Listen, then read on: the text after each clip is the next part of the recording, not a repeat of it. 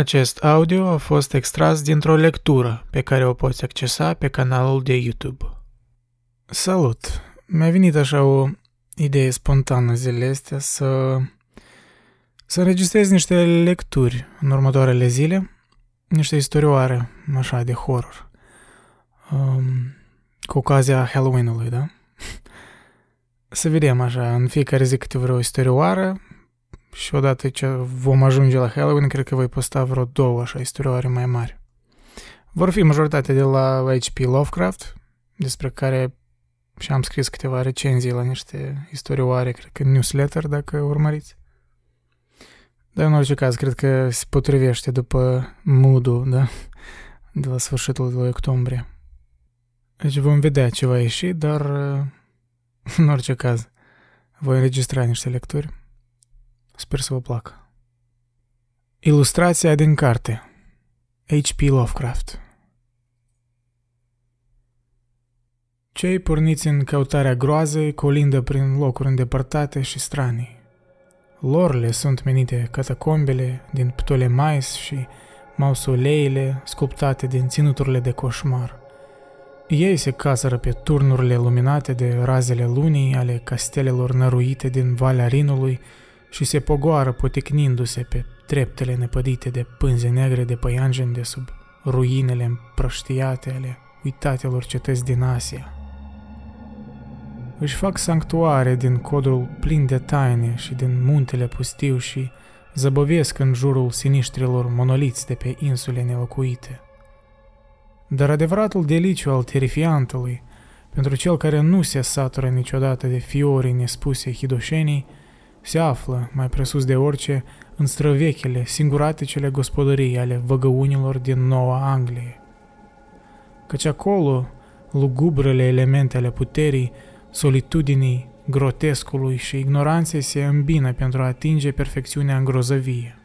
Cea mai cumplită dintre toate priveliștele o constituie cabanele din lemn nevopsit, aflate departe de cărările bătute, așezate de obicei pe vreo pantă umedă și năpădită de ierburi sau sprijinindu-se de zidul vreunei gigantice stânci ce parcă țâșnește din pământ. De 200 de ani și mai bine dăinuie ele în acele locuri, timp în care au fost acoperite de viță sălbatică și tăinuite de arborii care au crescut și s-au înmulțit.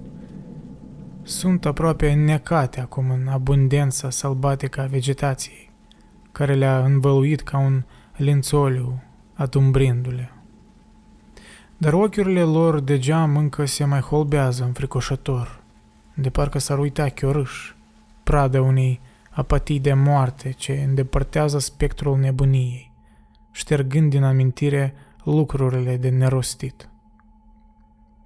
În asemenea locuințe au trăit generații de oameni ciudați, așa cum nu s-au mai pomenit pe lume. Pătrunși de o credință sumbră și fanatică ce i-a îndepărtat de semeni, Străbunii lor și-au căutat libertatea în sălbăticie, unde urmașii unei rase de cuceritori au înflorit cu adevărat, liberi de constrângerile celorlalte neamuri. Au decăzut însă în cumplită robie a propriilor fantasme deprimante, întorcând spatele luminilor civilizației, forța acestor puritani se concentră pe canale singulare. În izolarea lor, în morbidă autoreprimare și lupta pentru existență împotriva stihinicei naturi. Îi ajunseră tainicele și tenebroasele reminiscențe din profunzimile preistorice ale mohorâtelor eredități nordice. Spirite practice din necesitate și rigide prin opțiune filosofică, acești oameni nu păcătăiau frumos. Supuși și ei greșelei ca orice muritor de rând, au fost obligați de codul lor inflexibil să caute tăinuirea mai presus de orice, așa încât ajunseră să folosească din ce în ce mai puțin farmec în ceea ce tăinuiau. Numai casele tăcute, somnoroase, ce se holbează în văgăuni mai pot dezvălui tot ce zace ascuns încă din cele mai vechi timpuri. Iar ele nu vorbesc, nefiind dispuse să se scuture de somnolența care le ajută să se cufunde în uitare. S-ar părea că demolarea acestor clădiri ar constitui un act de clemență, căci probabil le bântuie coșmarurile. Înspre un asemenea edificiu măcinat de vreme m-am dreptat într-o după amiază de noiembrie a anului 1896, împins de o ploaie torențială ce-ți strecura frigul în oase, astfel încât orice adăpost îi era de preferat. Călătoream de ceva timp printre locuitorii văii Miscatonic în căutarea unor anumite date genealogice. Din cauza naturii problematice, încelătoare și îndepărtate a preumblărilor mele, mi s-a părut mai convenabil să mă folosesc de o bicicletă, în ciuda toamnei târzii. Acum mă aflam pe un drum aparent părăsit, pe care îl alesesem ca fiind cel mai scurt până la Arkham, căci fusesem surprins de furtună la mare depărtare de orice oraș și nu găsisem niciun refugiu, în afară de o veche și respingătoare clădire din lemn, care mă privea pe zi cu geamlăcurile ei încețoșate, dintre două ulmi desfrunziți, la poalele unei coline stâncoase. Deși se afla departe de vechiul drum, casa mi-a lăsat o impresie dezagreabilă încă din primul moment în care am descoperit-o. Clădirile salubre nu se holbează la trecători în felul acesta viclean și obsedant. Iar în cercetările mele genealogice am dat peste legende din secolul trecut ce îmi îndreptățeau neîncrederea în locuri de acest fel.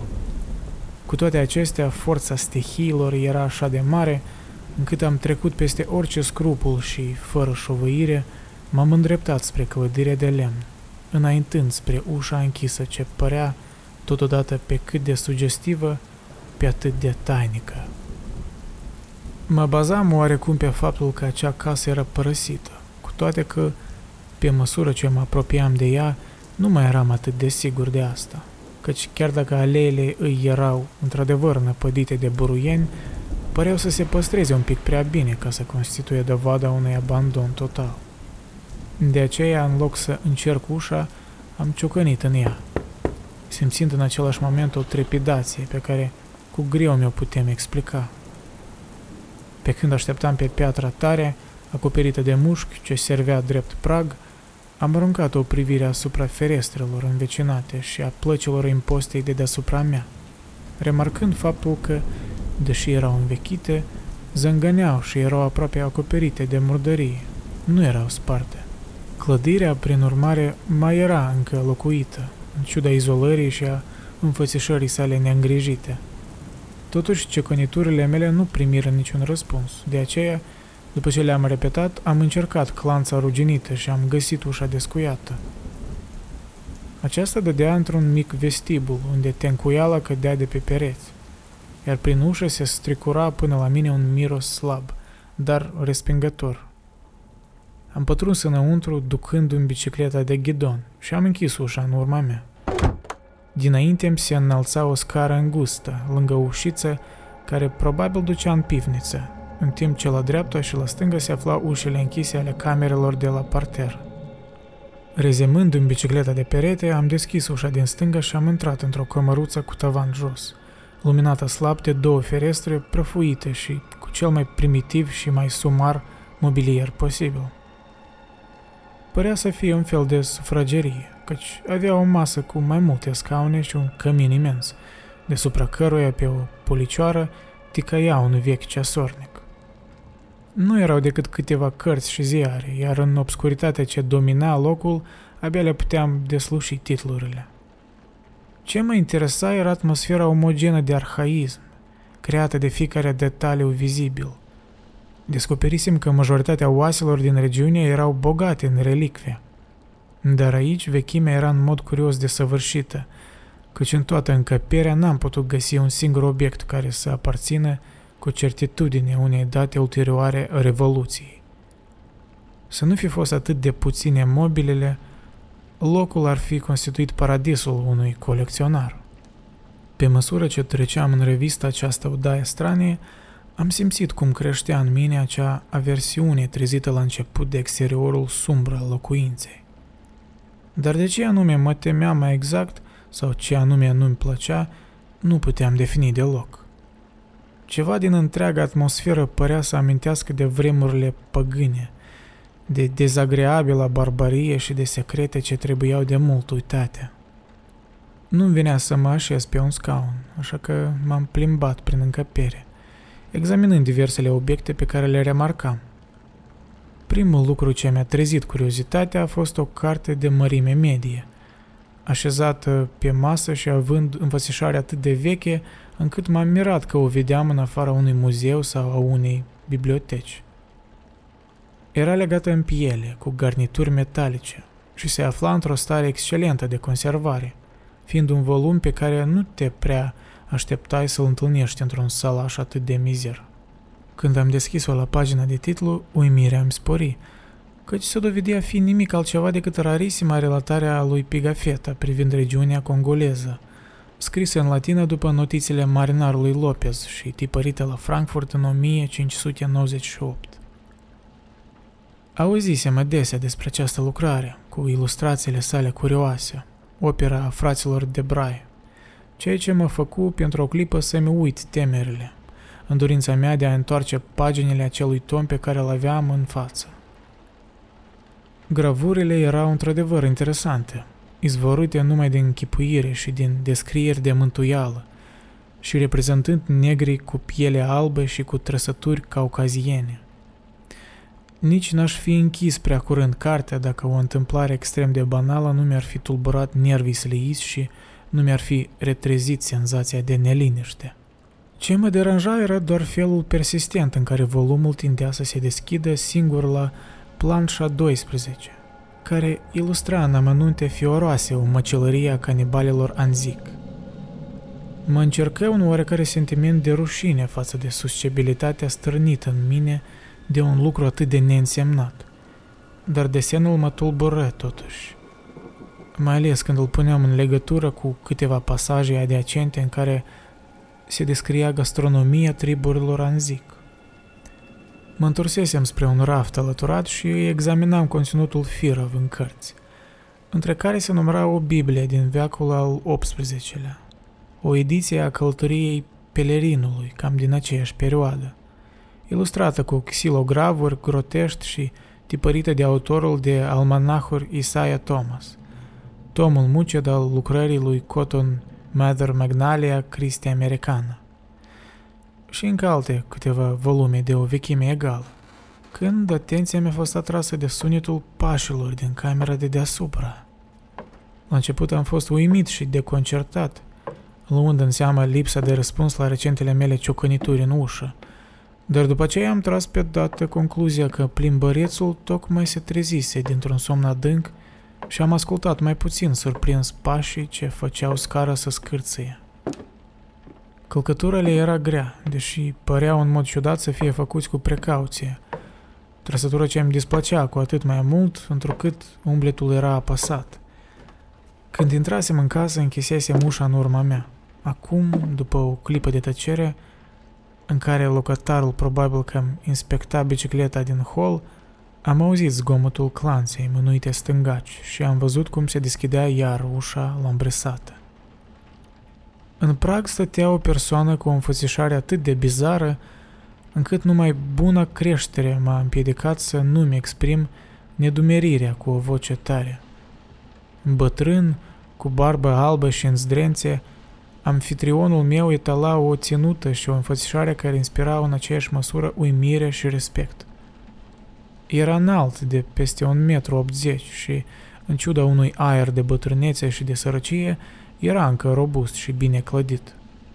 Fața lui, aproape ascunsă de o barbă lungă, ce îi acoperea o mare parte din obraj, părea anormal de rumenă și mai puțin zbârcită decât te-ai fi așteptat – în timp ce pe fruntea înaltă îi cădea un smoc de păr alb, ușor rărit odată cu trecerea anilor. Ochii lui albaștri, deși puțin injectați, păreau inexplicabil de vii și de strălucitori. Dacă n-ar fi fost aspectul său atât de neîngrijit, bărbatul ar fi putut avea tot atâta distinție pe cât de impresionantă era statura lui. Totuși, acest aspect neîngrijit îl făcea respingător, în ciuda chipului și a siluetei sale. Cu greu puteam să-mi dau seama cu ce era îmbrăcat, căci nu vedeam mai mult decât un maldăr de zdrențe deasupra unei perechi de cizme înalte și grele. Murdăria lui era ceva de nedescris. Înfățișarea acestui om și teama instinctivă pe care mi-o inspira mă pregătiră sufletește pentru orice manifestare de vrăjmășie, așa încât aproape că mă trecură fiorii de surpriză și mă încercă o senzație de stranie nepotrivire când mă îmbie să mă așez pe un scaun și mi se adresă cu o voce pierită și subțire, pe un ton lingușitor și cu o ospitalitate prefăcută. Vorba lui era foarte bizară, o formă extremă a dialectului yancheu, pe care îl crezusem de mult dispărut. Și l-am studiat cu atenție în timp ce se așeza în fața mea, ca să lege o conversație cu mine. Te-a prins ploaia, așa spuse el în chip de salut. Mare nenorocire că te-ai găsit prin preajmă și te-a dus mintea să intri aici. Socot că dormeam, altfel te-aș fi auzit. Că nu mai sunt așa june cum eram odată și am trebuință de mult somn acum. Umble departe? N-am văzut prea mulți oameni pe drumeagul ăsta de când au scos diligența de arcă. I-am răspuns că mă duceam la Arkham și mi-am cerut scuze pentru felul în care i-am violat cu neobrăzare intimitatea, după care el a continuat. Bucuros să te văd, tinere domn. Nu prea trec multe fețe noi pe aici. Și n-am temeiuri să mă veselesc prea adesea. Aș zice că vii dinspre Bosting, nu? Eu n-am fost pe acolo nici când, dar pot să deslușesc un orășan când îl văd. Am avut unul prin 84, dascălul districtului, dar a plecat dintr-o dată și de atunci n-am mai auzit de el. În acest moment, moșul lăsă să-i scape un soi de chicotit și nu mai dădu niciun fel de lămuriri la întrebările mele. Părea să fie într-o bună dispoziție, fără margini, pentru cineva caracterizat totuși de acele excentricități care se ghiceau din aspectul său sordid. Mai continuă să flecărească un timp, cu o cordialitate aproape febrilă, când îmi trecu prin minte să-l întreb cum făcuse rost de o carte atât de rară precum lucrarea lui Pigafetta, Regnum Congo. Impresia pe care mi-o lăsase acest volum nu se stinsese încă în sinea mea și am simțit o anume nesiguranță când i-am amintit despre el.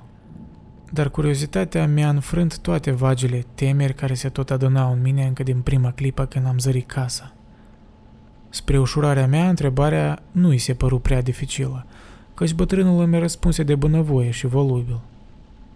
A, scrierea aia africană mi-a vândut-o prin 68 capitanul Ebenezer Holt. El adesea prăpădit în război. Ceva legat de numele lui Ebenezer Holt m-a făcut să ridic o privire scrutătoare. Mai dădusem de el în cercetările mele genealogice, dar în niciunul dintre dosarele de după Revoluție. Mă întrebam dacă gazda mea mă putea ajuta în căutările mele și m-am hotărât să-i cer părerea în această privință ceva mai târziu. El continuă. Ebenezer a umblat mulți ani pe un vas negustoresc și a adunat tot felul de lucruri ciudate din fiecare port. Pe asta a găsit-o în Londra, pare mi se, îi plăcea grozav să trugească tot soiul de lucruri din prăvălii. Am fost odată acasă la el, sus pe deal, să cumpăr niște cai. Și am văzut cartea asta. Mi-au plăcut grozav pozele, așa că mi-a dat-o la schimb. E o carte poznașă, ia, stai să-mi pun ochelarii. Moșul se scotoci prin zdrențe, scoțând o pereche de ochelari murdari și uimitor de vechi, cu mici lentile octogonale și ramă din oțel. După ce își puse la ochi, se întinse după volumul de pe masă și îl răsfoi cu dragoste. Ebenezer putea citi o leacă din carte, e în latinească, dar eu nu. Am pus vreo 2-3 dascăli să-mi spună câte ceva din ea și pe Popa Clark. El de se zice că s-a necat în iaz. Dar matale, poți să pricep ceva de aici? I-am răspuns că înțelegeam și, la rugămintea lui, i-am tradus un paragraf de la începutul cărții. De-am greșit pe alocuri, nu era destul de știutor ca să mă corecteze, căci părea încântat ca un copil de versiunea mea în limba engleză. Apropierea lui devenea neplăcută, deși nu vedeam nicio cale de scăpare fără să-l jignesc. M-a amuzat pasiunea puerilă acestui bătrân ignorant pentru ilustrațiile unei cărți pe care nu era capabil să o citească și mă întrebam cât de bine se putea descurca în cele câteva volume în limba lui maternă care îi nobilau camera. Descoperind cât de sărac cu duhul era, mi se risipi o parte din teama nedefinită pe care o simțisem până atunci și am surâs, în vreme ce gazda mea continua să trâncănească. Tare ciudat mai e cum pozele astea poate te pune pe gânduri. Păi uite de pilda asta din față. Ai văzut vreodată așa copaci cu frunze mari, răsucite și întoarse în jos? Și oamenii ăia nu pot să fie negrotei, prea sunt zdraveni. Mai degrabă indieni, aș zice, chiar des în Africa. Unele făpturi din astea arată ca maimuțele sau jumate maimuțe, jumate oameni, dar de una ca asta n-am mai auzit. Aici arată cu degetul o creatură fabuloasă, plăsmuirea artistului, ce s-ar putea descrie ca fiind un soi de dragon cu cap de aligator. Da, că o să-ți arăt una de le pune la toate, capac. Aici, în mijloc. Vocea moșului se îngroșă puțin, iar ochii îi sticliră ceva mai puternic. Dar mâinile lui greoaie, deși păreau mai neîndemânatice decât înainte, se potriviră perfect sarcinii. Cartea se deschise singură, aproape cu de la sine putere, ca și când ar fi fost vorba de o consultare frecventă a acelei pagini. La respingătoarea 12-a planșă, ce ilustra o măcelărie în mijlocul canibalilor anzic. Sentimentul de neliniște mă cuprinse din nou, deși n-am arătat nimic. Ceea ce era bizar în mod special acolo era faptul că artistul îi făcuse pe africanii lui să semene cu albii. Membrele și coapsele ce atârnau de pereții măcelăriei erau groaznice la vedere, iar măcelarul cu toporul său era total obscen. Dar pe cât de mult îmi desplăcea mie imaginea, pe atât părea să fie pe placul gazdei mele. Ce zici de asta? N-ai mai văzut nici când așa meșteșughe? Când am văzut-o, i-am zis lui Ebenezer, ei, hei, asta e ceva ce te stârnește și îți face sângele să-ți fiarbă în vine. Când am citit în scriptură despre prăpădiri, așa cum au fost răpuși midianiții, mi-am plăzmuit eu asta în gând, dar nu aveam poză. Aici omul poate să vadă tot ce e de văzut. Socotesc că e cu păcat, dar nu ne-am născut și nu trăim cu toții în păcat? Omul ăla ce-o părțit, de câte ori mă uit la el, mă ațâță, dar trebuie să mă tot uit. Vezi cum i-a tăiat măcelarul piciorul? Și aici pe lavița e capul, cu un braț alătără și brațul alt pe jos, lângă butuc. În vreme ce omul continua să mormă într-un extaz scandalos, expresia feței sale păroase pe care tronau ochelarii devenise de nedescris, însă glasul mai degrabă îi se înneca decât urca în intensitate. Propriile mele senzații abia dacă pot fi relatate. Toată teroarea pe care o simțisem nelămurit înainte mă copleși și îmi dădeam seama cu câtă infinită intensitate detestam bătrâna și dezgustătoarea creatură aflată atât de aproape de mine. Demența lui sau, cel puțin perversiunea lui, mi se părea ceva indiscutabil. Acum aproape că mai mult șoptea, iar răgușeala era mai înfricoșătoare decât un țipăt. Mă apucă tremuratul pe măsură ce-l ascultam. Și cum îți ziceam, tare e ciudat cum te pun pe gânduri pozele. Știi, mă tale, tinere domn, asta de aici tare mă mai răscolește. După ce am luat cartea de la Eb, m-am tot uitat la ea, mai cu seama când îl auzeam duminica pe Popa Clark, glăsuind în peruca lui înflată. Odată am cercat ceva mai poznaș. Hei, tinere domn, nu te înfrăcoșa, n-am făcut decât să mă uit la poză înainte să-mi căsăpesc cu oile pentru târg. Mi-a fost mai drag să le căsăpesc după ce am văzut poza. Tonul bătrânului coborâ atât de mult, deveni la răstimpăr atât de pierit, încât cuvintele abia îi se mai auzeau. Ascultam răpăitul ploii pe ferestrele mohărâte, cu ochiuri mici de geam, atent la bubuitul unui tunet care se apropia, de o putere cu totul neobișnuită pentru vreme de toamnă. Un fulger și o detunătură cumplită zguduiră casa până în temelii, însă omul șușotea în continuare, părând să nu observe nimic. Mi-a fost mai drag să căsăpesc cu ele, dar nu pe de-a întregul desfătător. Dar e ciudat cum te potăpește pofta. Matale ești om cu frica tot puternicului tinere. Așa că să nu zici la nimeni, dar mă juruiesc că poza porniam de poftă pentru o hrană pe care n-aveam cum să o cresc și nici să o cumpăr. Hei, stai blând, ce te supără? N-am făcut nimic, doar m-am întrebat cum ar fi dacă aș face-o. Se zice că sângele și oasele din carne sunt făcute și îți dau viață nouă.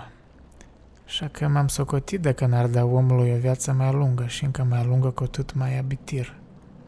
Dar vorbitorul n-a mai continuat. Nu a fost întrerupt de spaima ce mă încerca, nici de furtuna care se întețea repejor, sub a cărei furie aveam în curând să deschid ochii în solitudinea fumegândă a unor ruine negrite, ci de o întâmplare foarte simplă, însă oarecum neobișnuită. Cartea deschisă era așezată între noi, cu ilustrația holbându-se respingător în sus. În vreme ce moșul șoptea cuvintele cu atât mai abitir, se auzi ușoara lovitura unui strop în cădere și ceva mânji paginile îngălbenite de vreme ale tomului. M-am gândit la ploaia care poate se scurgea prin acoperiș, numai că ploaia nu-i roșie. Pe măcelăria canibalilor anzic licărea sugestivă o mică pată purpurie, trezind la viață oroarea gravurii. Bătrân l-a văzut și el. Se opri din șoptit chiar înainte ca expresia mea de spaimă să-l oblige. O zări și ridică iute privirea spre podeaua camerei pe care o părăsise cu o oră în urmă. I-am urmărit căutătura și am zărit chiar deasupra noastră, pe tencuiala cojită străvechiului tavan, o pată uriașă de formă neregulată, de un stacojiu umed, ce părea să se întindă chiar sub ochii mei. N-am scos niciun sunet și n-am făcut nicio mișcare. Doar am închis ochii. O clipă mai târziu, lovi titanicul trăsnet al tuturor trăsnetelor, spulberând acea cabană blestemată ce ascundea secrete de nerostit și aducând uitarea, care singură mă salvă din ghearele nebuniei.